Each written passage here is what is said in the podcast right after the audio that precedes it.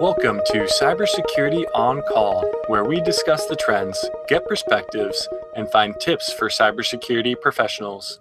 I'm your host, TJ Laher from Cloudera. On call today will be Patrick Tucker, the technology editor for Defense One. But first, let's look at what's happening in the world of cybersecurity. As cyber attacks continue to increase across the world, it has become more important for countries to implement cyber operations from a defensive and offensive perspective to protect national secrets and their citizens. An Arizona State University research paper showed just how global this problem is when they discovered that if hackers discussed a zero day exploit on the dark web in Chinese, the likelihood of a hacker exploiting the exploit was 9%. If it was in English, the likelihood rose to 13, and if it was in Russian, the likelihood rose to 40%. This demonstrates just how global these adversaries are. However, it's not always easy for government frontline cyber operators to deploy tactics they need to in order to protect national secrets and citizens from these attacks. This is actually a conversation happening right now in Congress. The U.S. Cyber Command is trying to cut through the red tape and offer their operators the flexibility they need to complete their missions. To discuss the nation state cyber operations, we have invited Patrick Tucker to the show. Patrick is the technology editor for Defense One. He's also the author of The Naked Future What Happens in a World That Anticipates Your Every Move. Previously, Tucker was deputy editor for The Futurist for nine years. Tucker has written about emerging technology in MIT Technology Review, BBC News Magazine, along with many other publications. Patrick, thank you so much for joining us today. Hey, thanks for having me. Great. So let's just jump right into the conversation. Uh, looking back on 2017, in, in your opinion, uh, what was the, the most noteworthy uh, nation state cyber hack that you saw? Uh, well, I think that attribution of WannaCry to North Korea and really the entire WannaCry thing uh, is, is probably the most uh, significant, not only in terms of impact and reach, but also in terms of the change that it represents in the way the US government and others around the world actually deal with these things. Uh, and and uh, that change is uh, represented by the decision to actually say this was North Korea. That, that's something that happened just last week, even though everyone sort of knew it was North Korea before that. And, and that's hugely important because uh, there's this big dialogue, you could call it an argument that's very internal, that happens when uh, a government is faced with the prospect, like the United States government is faced with the prospect of saying, this other country did something to us or did something wrong. It moves the entire discussion away from uh, that very kind of safe discussion about cybersecurity that we like having, where it's just sort of you have defenses and your adversary is just this unnamed un, like unfaced group that's out there that's represented in uh, you know um, uh, common like the mass press by like a, a, a silly graphic with like a guy wearing a hood and, and it doesn't look like anything. And this shifts it to a conversation that has to happen when one government sees that another government is actually doing something uh, that uh, imperils a lot of users, possibly uh, imperils economic activity, or possibly imperils like national security. Uh, and the U.S. government, for a long time, has been uh, has shown a willingness to do that, to kind of name and shame and to attribute attacks, but it's generally pretty slow uh, to do so. And and this has always had like a lot of people frustrated. So um, by coming out and saying this attack was definitely North Korea, um, and and suggesting that that's going to be the way forward, that we're going to have more uh, overt statements of attribution on uh, attacks of that scale, presumably sooner, then then that's going to mark a significant shift in the way uh, we all deal with these sorts of uh, attacks because once you know the government says this is nation state on nation state activity then it moves it into a whole nother realm of importance and consequence and it shifts it from being something that's just like a CIO has to has to battle against unseen adversaries, uh, like on their own by employing best practices. So that's uh, I think that that's probably the most significant one. Uh, 2016, of course, is uh, uh, also was a watershed moment for for nation state activity because, of course, you had Fancy Bear and Cozy Bear. Um, and their revealed activity against the DNC and John Podesta uh, which we're only talking about because, of course, they actually operationalized that uh, data that they stole, and that was sort of a watershed sort of moment there. Um, so, it, it, but that's not 2017. So, following from that, uh, I think the second most important uh, would be the uh, attacks on the Macron campaign in France by the same actors, with the difference being that because of what happened in 2016, uh, the Macron campaign was actually ready for that. And they went about creating uh, a series of what we now know are basically honeypots, like false email accounts, with the hopes of actually attracting uh, the same adversaries to then steal information. And then that information, once stolen from these honeypot accounts, from these sort of the, this variety of fake email accounts that the Macron campaign set up, then that could be used to immediately discredit all the information that was stolen because you can say clearly we we set this up to be this way and that was a real uh, sort of important moment i think also in terms of tactics the uh, defense one actually back in, in january first broke the story that uh, the fsb through uh, the um, actor that is today known as either fancy bear or apt 29 was targeting the French election, uh, not Macron uh, specifically because he hadn't yet risen to be the, the primary contender against Le Pen, but basically every candidate that wasn't Le Pen was being targeted by uh, Kremlin backed actors.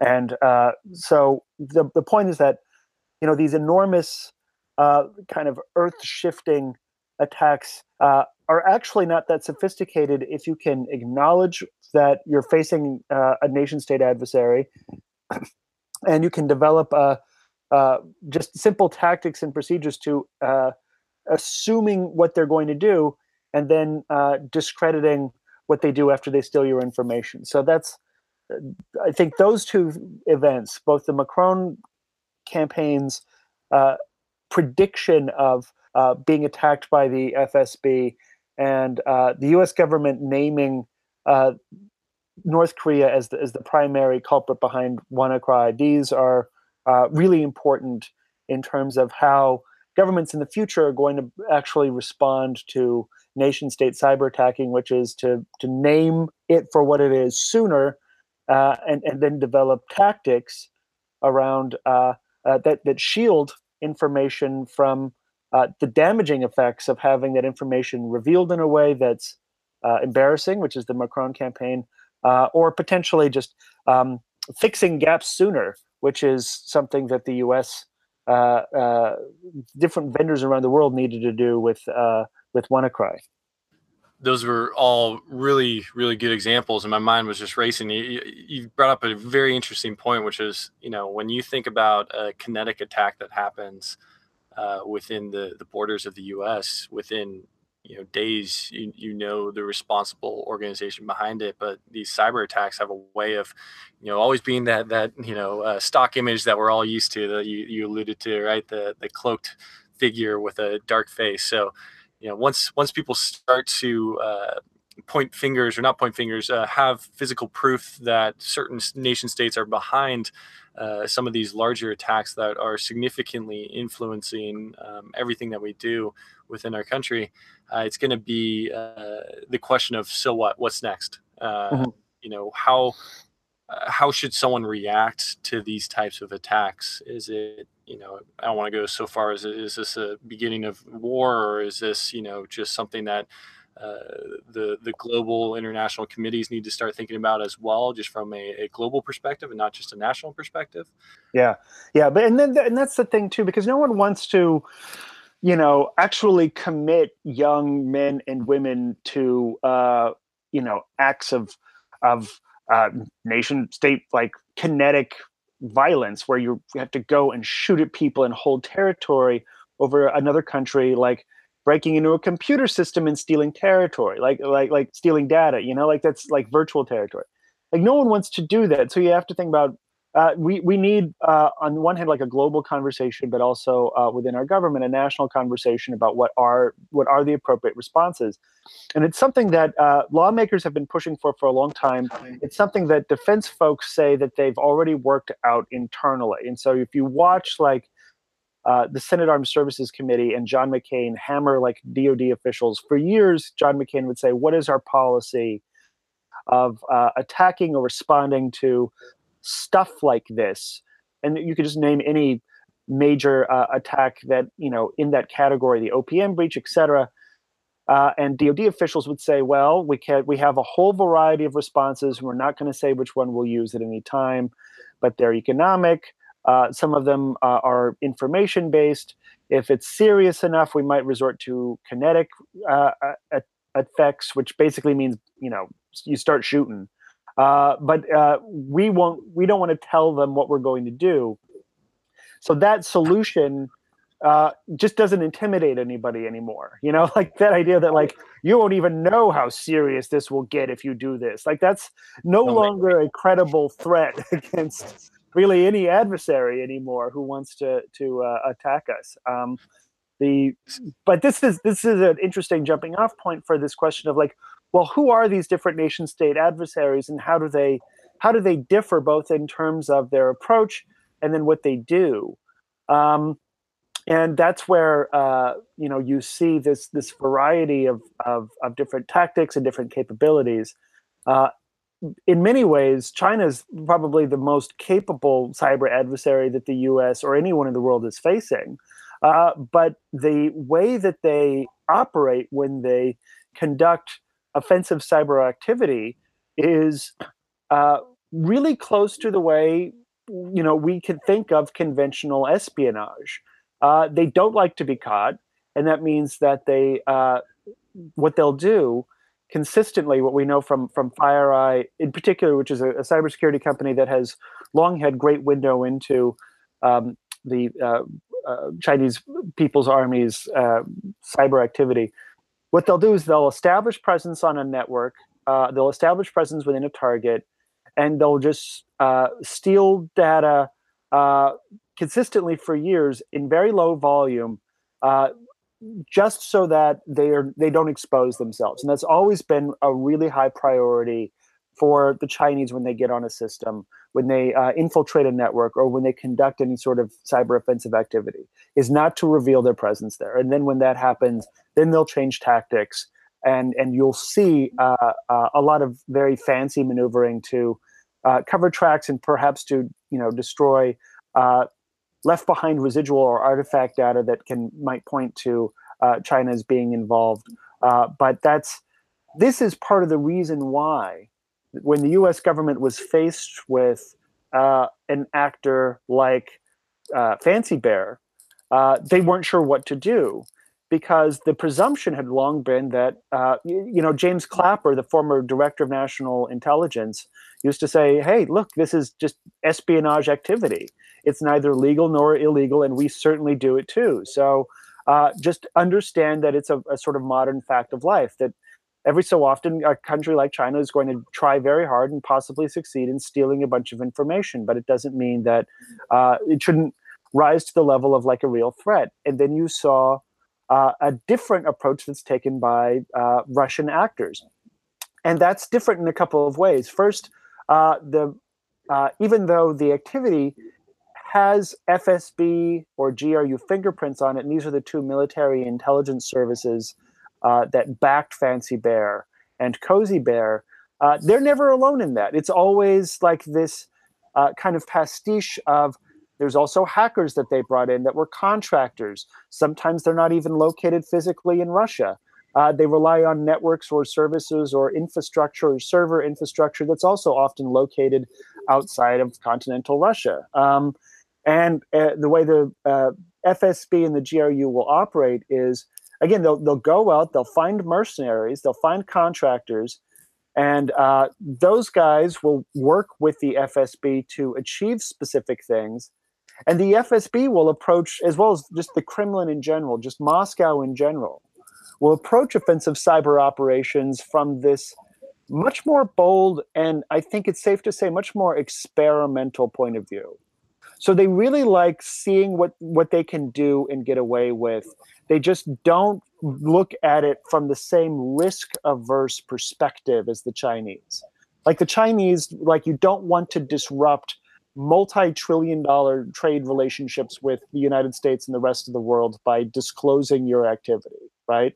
So their their their perspective is is uh, very risk averse. That risk aversion does not exist in nearly the same way when you're talking about uh, Russian actors, and that's part of why we saw that uh, you know that statistic that you just mentioned at the top of the show, where if a vulnerability is found and uh, the hackers that are talking about it are are working on a forum that where Russian is the language, meaning that they're they're Russian, then the chances of them actually using it are exponentially higher than if those uh, if that same forum was in Chinese and the hackers you were dealing with were Chinese hackers, because uh, you get to experiment with in Russia, and it's it's what's interesting is that that has so much to do with the way the entire thing is set up.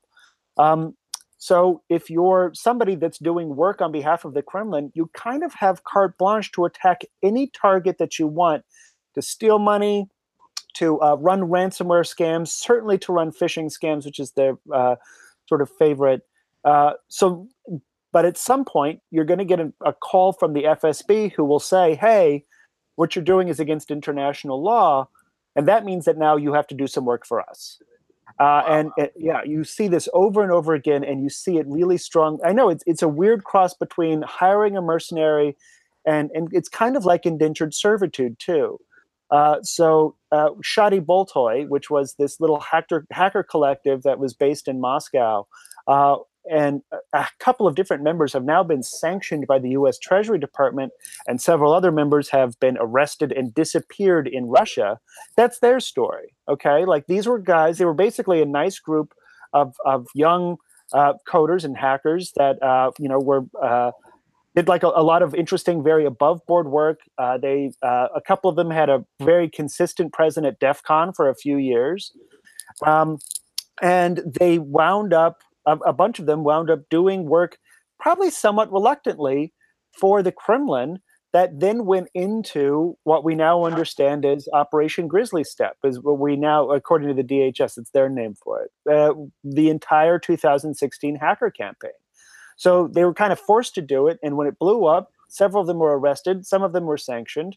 Uh, and there, this goes against this notion of like the FSB guys being these guys in, you know, fuzzy Russian army hats sitting like, you know, in a bunker or something. It's much more entrepreneurial. It's much more of a kind of like um, a business uh, uh, and uh, coercion uh, arrangement that the Kremlin has with folks actually all around the world, possibly including folks in the US, but mostly there'll be folks working in, in the Russian language. All these hackers are out there, and imagine if you get caught and now you're working for the Russian government because you know they know all your deepest, darkest secrets. So it's it's yes. turning all these uh, hackers on the dark web uh, to to their cause. And you're talking, and I was having flashbacks to you know Mr. Robot, uh, the TV show, uh, when you're talking about the Chinese and all that stuff. So it's it's it's scary uh, and intimidating. And, and I, I have a question for you, Patrick. You know, as as a okay. citizen of the U.S., you know, what, what's the current state of cyber operations? Are we are we protected? Do we have a good strategy in terms of defense and offense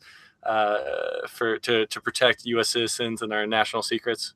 It depends on what level you're talking about. So, in terms of large scale national systems, uh, I think that there's a lot more protection than you would think. Uh, we've got air gapping uh, that's been very, very good. The, the Pentagon has finally figured out uh, how to be a lot more impervious to phishing scams. Um, our biggest threat there, in terms of stuff that's incredibly important uh, and well kept, uh, remains insider threats. So somebody from the NSA, possibly a contractor, somebody from within the Defense Department, absconding with a whole bunch of stuff and leaving and going somewhere else, uh, as opposed to just you know a gymnasiums full of like crack Chinese uh, coders shooting ones and zeros at like you know uh, Defense Department firewalls on SIPRNet or NIPRNet, which are the really hard closed networks. Like that doesn't happen. So on that level, uh, I think we actually are very well protected. In terms of uh, other pieces of infrastructure, enterprises that touch national security or touch our everyday lives in terms of uh, the vulnerability there. Um, you know, it's it's this huge uh, variety that you see.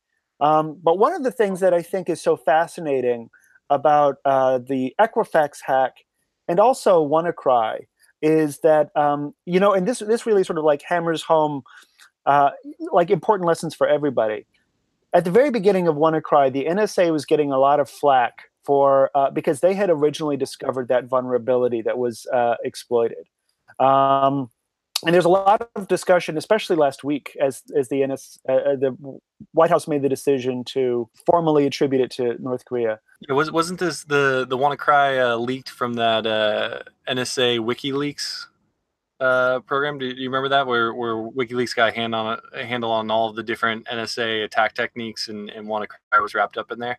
the way WikiLeaks presented it to embarrass the U.S. government. Yeah, but here's the thing, yeah. and and the WikiLeaks and Microsoft have both been uh, on like uh, of one mouth on this. They uh, won't comment formally. Very good reporting has come out saying that uh, the NSA disclosed that to Microsoft back in January, and Microsoft issued a patch in March. so it should never have been this thing that crippled a gazillion uh, different operating systems all around the globe. It was disclosed in January with a patch in March. And here's the other thing that if, uh, is so fascinating about the way all of these states actually work, especially Russia. Uh, most of the stuff that they exploit, most of the bugs, uh, the vulnerabilities that they exploit, are already in the National Vulnerabilities Database. So it's not like NIST uh, is getting, uh, you know, its butt handed to it by like crack Russian hackers. It's actually that just CIOs all around the world don't have the time or the bandwidth to, you know, implement uh, fixes or changes or or, or um, solutions to every vulnerability that exists in the national vulnerabilities database that they might be vulnerable to. They don't actually use zero days of time. I mean, they have them, but uh, you don't. You use those sparingly, even if you're uh, uh, a government like Russia that is uh, really bold with what you use. So that that's really an important point to be safe from even like the um, most determined nation state adversaries. You're doing yourself so much good work simply by like keeping up to date on that you know the bugs in that database like just go and and get it you know like go and find which ones you know you need to fix and and and figure out which one which ones in that database apply to you. Our entire conversation about equifax this year would be different if they had done that and the same with wannacry because you know that that that this uh, vulnerability was known by the time it caused huge disruption uh, so things that I'd, I'd, love to everybody to walk away with is an understanding that uh, you know these nation state uh, attacks this uh, they're very important and you know there's going to be a huge discussion about what to do about them. But the actual tactics they like using uh, vulnerabilities that are known because those are the cheapest to use. You've got the most um, amount of plausible deniability when you use them because you they could have come from anywhere uh, you, you, know, your adversary could still theoretically, plausibly be anybody. Uh, and so uh, don't be intimidated by these guys. Up the National Vulnerabilities Database, see what applies to you, and freaking lock it down. and, and you'll be doing just so much good work for yourself, even against some of the most sophisticated teams that are out there, because they'll just move on to, uh, you know, uh, targets that forgot to lock the door. You know, assume that the information that you're trying to protect is going to be gone and missing uh, sooner than you're ready for it to be gone and missing. So that's what people when people today talk about like resilience, that's actually what they've begun having a conversation about is uh, uh, creating the expectation that uh, your most important data, uh, the the thing that you're most worried about some cyber intruder stealing, uh, that's the only way to defend it is to assume that you can't and come up with strategies to decrease the value of that stolen data the second that it's stolen. Um, either by, uh, in, in one aspect of that is uh, acknowledging theft as quickly as it happens. Um, and another aspect of it is to uh, just try and reduce. That's, that's, sort of like the story of the Macron hack. is is very much that story. Um, so that's that's the first thing I would say is assume that nothing can be absolutely or permanently just safeguarded. Begin with that assumption, and then come up with a strategy that uh, gives you a good defense uh, once you realize that you've been breached, so that you can uh, destroy the value of the stolen information.